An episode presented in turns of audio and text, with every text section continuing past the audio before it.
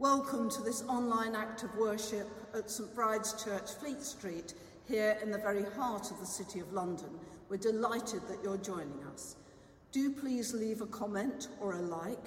It's always good to hear from you. And if you would like to donate to help support these online services, you'll find information about how to do so in the accompanying text. And now, may the light and peace of Christ be with us all as our worship begins. Death, be not proud, though some have called thee mighty and dreadful, for thou art not so.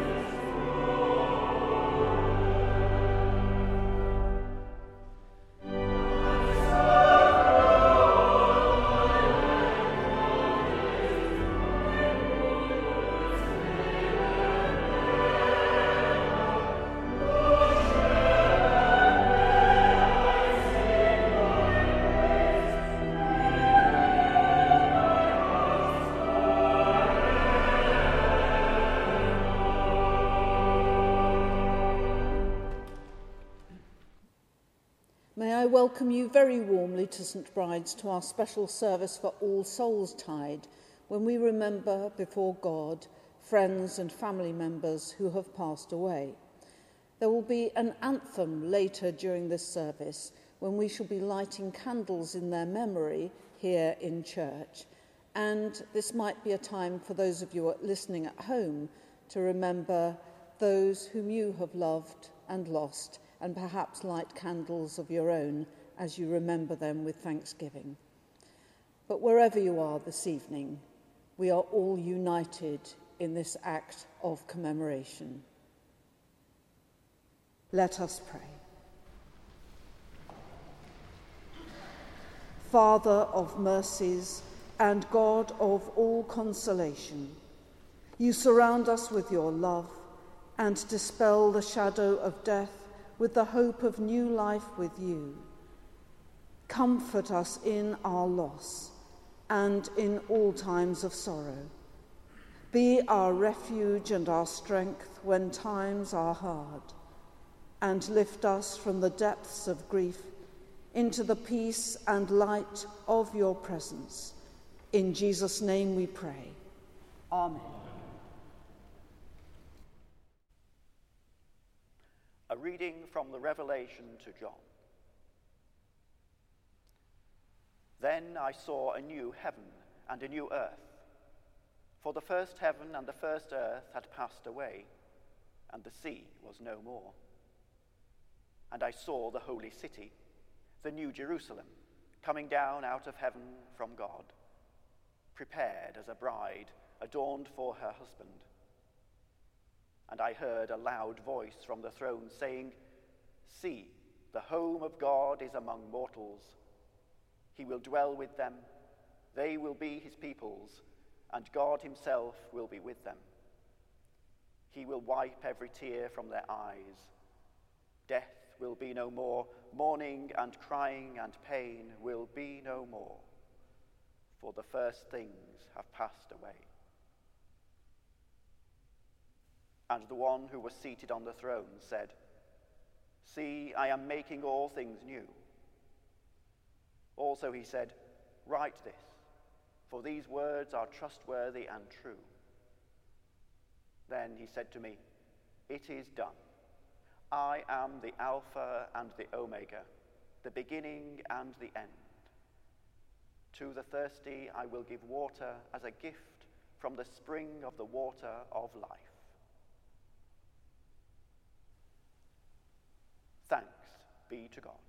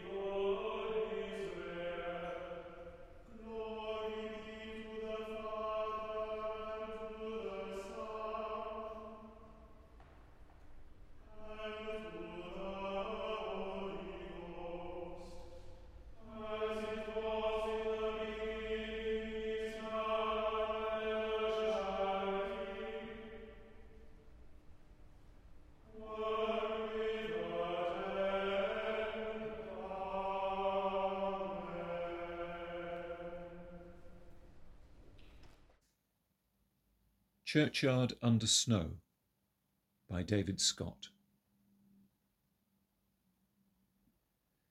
The newer headstones tense against the cold, having no moss to befriend the snow. And footsteps to them are specific, directed not for idle search, but to a particular bolster of earth. Year long widowers right a tipped vase and shake the Christmas wreath back into greenness.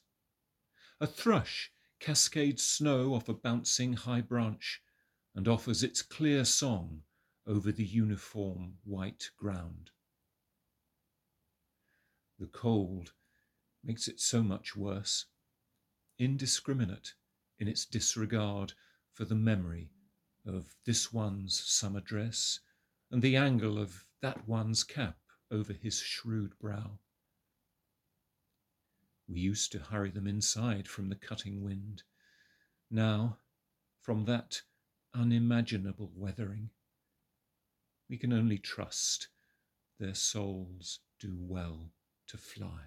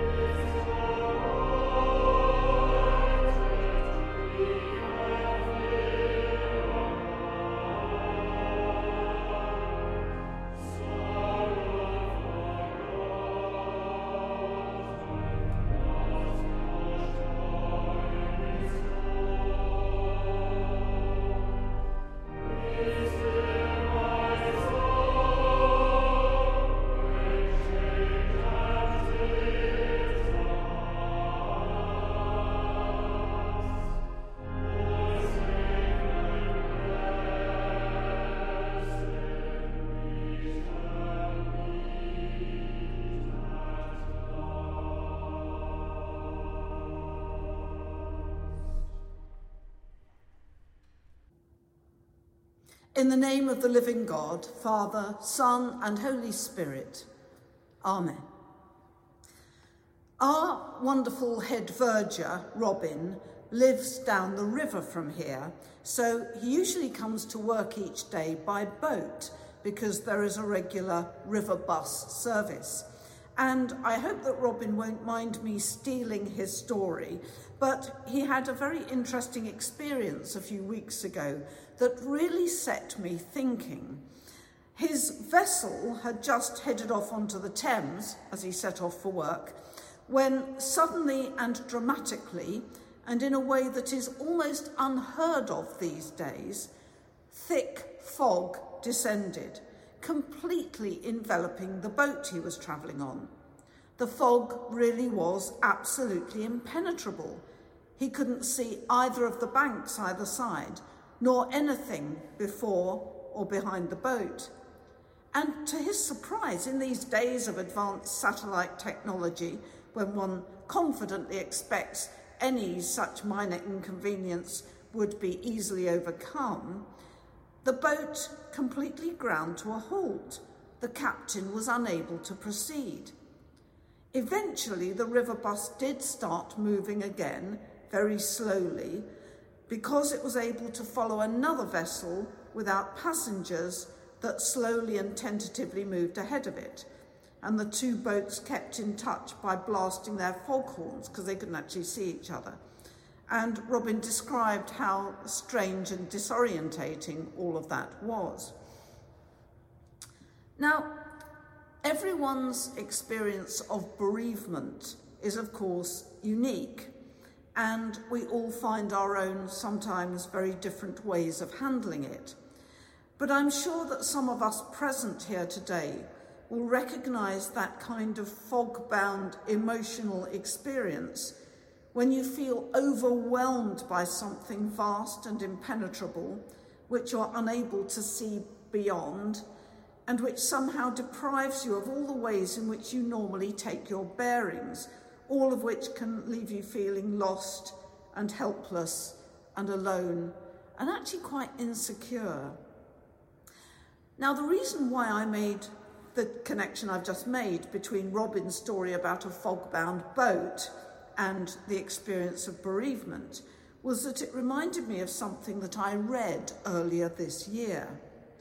Following the death of his much loved life partner, who was a mere 42 years old when he died, the Reverend Richard Coles, Radio 4 host and much else besides, wrote a book called The Madness of Grief about his own experience of bereavement. The story he tells is a very personal and a very individual one, but I can remember being very struck by one particular passage within it, which I shall read for you now. Richard Coles wrote this A friend of mine who skippers a lifeboat once took to the helm of an icebreaker in the Gulf of Bothnia at the invitation of the captain but found it impossible to get his bearings because everything he saw out of the window was undifferentiated white, ice meeting sky with an invisible join. The captain showed him the satellite chart of the ship's movements, and it was all over the place. In spite of instruments telling him where he was, his internal instruments spun like a weather vane in a typhoon. That's how it felt when I look forward, he said. When you do feel that you are completely emotionally fog bound or trapped in a landscape of undifferentiated nothingness where all the usual landmarks are taken from you, it can be so hard to, lo- to find your bearings. It can be so hard to cope with anything. You can lose all sense of yourself, all sense of direction. And it can be baffling to discover that the normal mechanisms that you trust actually don't help very much. And that can be quite frightening. And when you are in the depths of that fog or that whiteout, it can be so hard to believe that anything like normality will ever be restored to you again, particularly if it goes on for any length of time. But the reality is that that situation does change. The moment does come when, for the first time, you're surprised when a hint of familiar landscape can at last be glimpsed beyond the fog. When you finally feel yourself moving forward, albeit slowly and hesitantly. And eventually, there is that shaft of sunlight, that glimpse of blue sky, dry land, familiarity. But the hard thing is that the experience of emerging from profound loss has a timetable all of its own, and nothing ever happens according to plan or according to a time scale that we might want to urge it to fulfill. Some of you, particularly any of you who are based here in London, may be familiar with the work of the contemporary British artist and Turner Prize winner, Mark Wallinger. Amongst other things, he was responsible for the remarkable sculpture, unbelievably powerful in its simplicity, which is entitled Ecce Homo.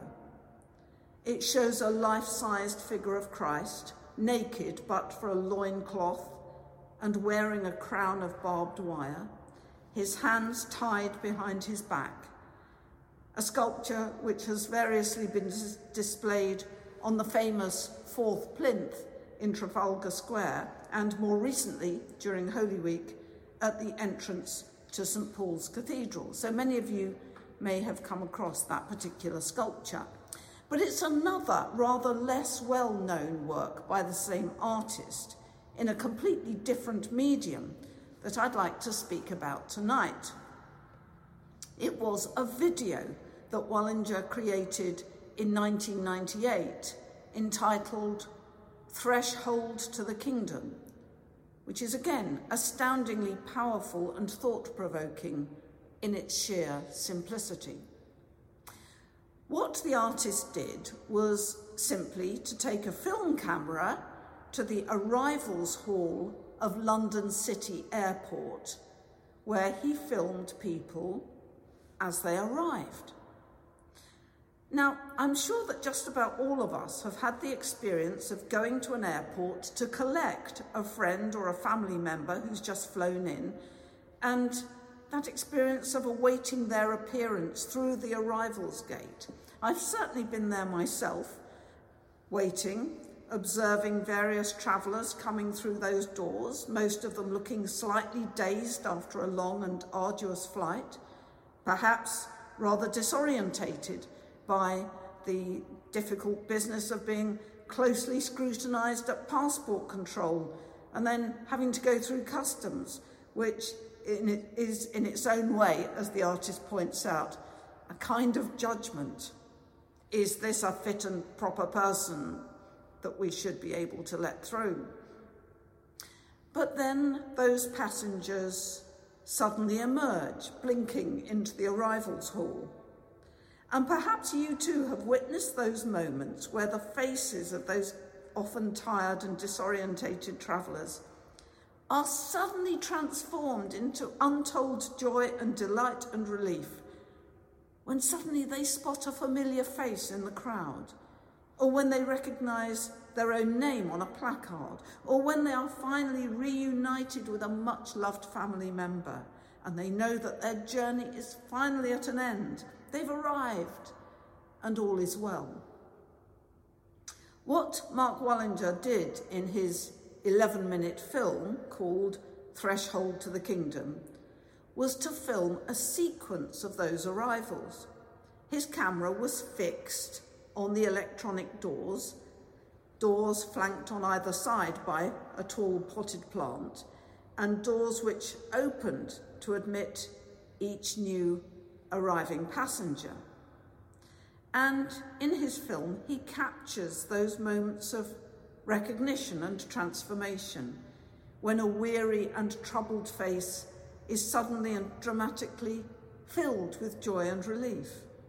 The film shows these encounters in slow motion and without any narrative or dialogue at all.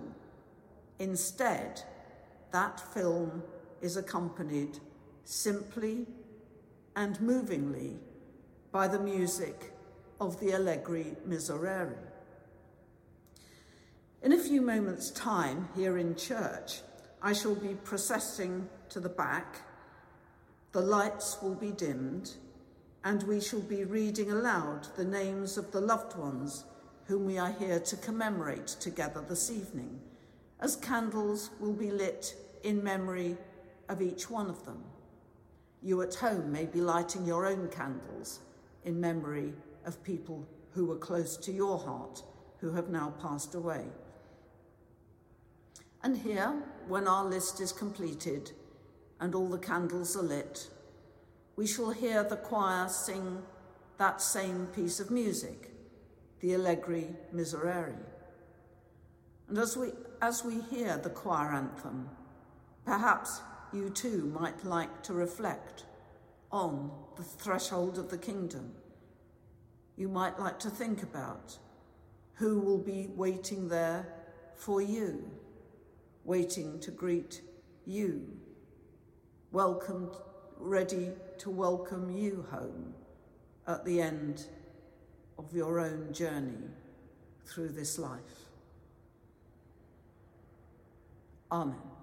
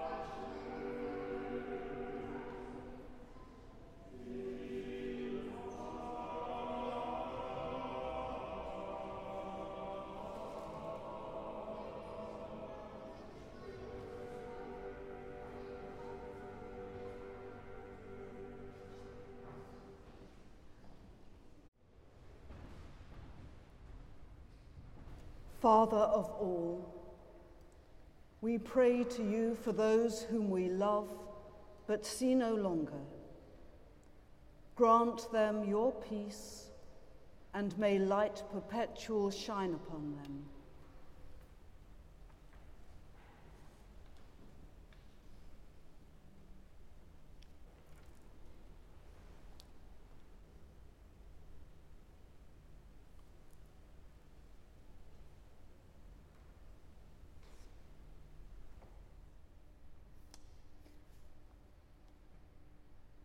and in the silence of our hearts, we name before you any others whose loss we mourn, and all lost souls whose names are known to you alone.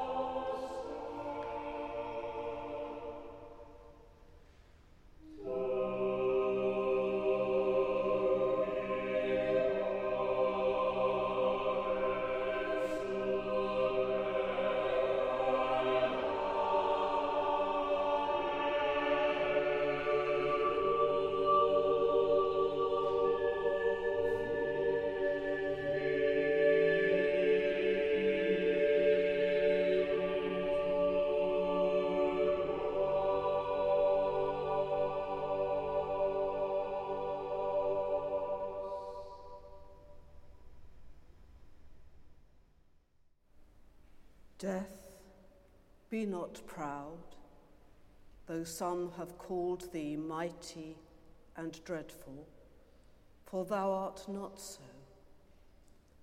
For those whom thou think'st thou dost overthrow die not, poor death, nor yet canst thou kill me. From rest and sleep, which but thy pictures be, much pleasure then from thee much more must flow, and soonest our best men with thee do go. Rest of their bones and soul's delivery. Thou art slave to fate, chance, kings, and desperate men, and dost with poison, war, and sickness dwell and poppy or charms can make us sleep as well and easier than thy stroke. Why swell'st thou then? One short sleep past, we live eternally, and death shall be no more. Death, thou shalt die.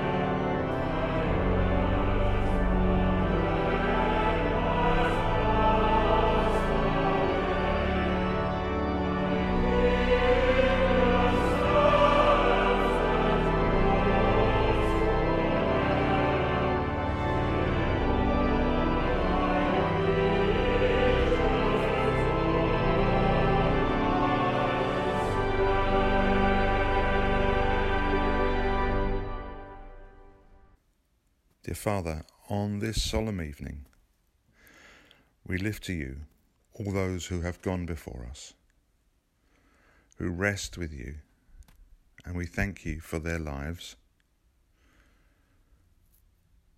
We lift up our memories of those we have loved, the good and the bad, and we do so knowing that all shall be well. Lord, in thy mercy, hear our prayer. Father, we lift up to you those who are in the line of duty for helping others,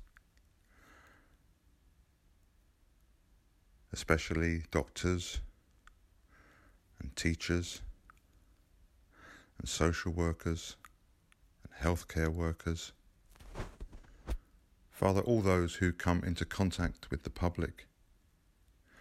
And we ask that you will be with them to give them joy and peace and rest and to help them in their ministry.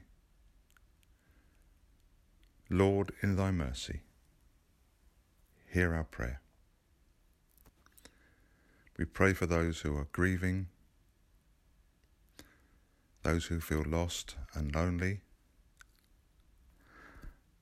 and those who miss people. For all in the darkness, shine your light. Surround those who are lost with people who care, people who will listen, people who will help lift all of us who sometimes feel in a dark place into the place of peace and love and joy. Sustain those who are in grief and those who are helping people on the great journey of grief. Lord, in thy mercy, hear our prayer.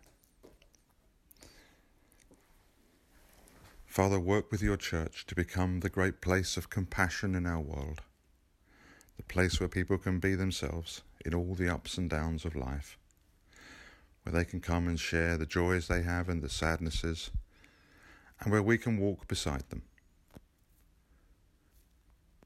Merciful Father, accept these prayers for the, for the sake, sake of thy Son, our, our Saviour, Saviour, Jesus Christ.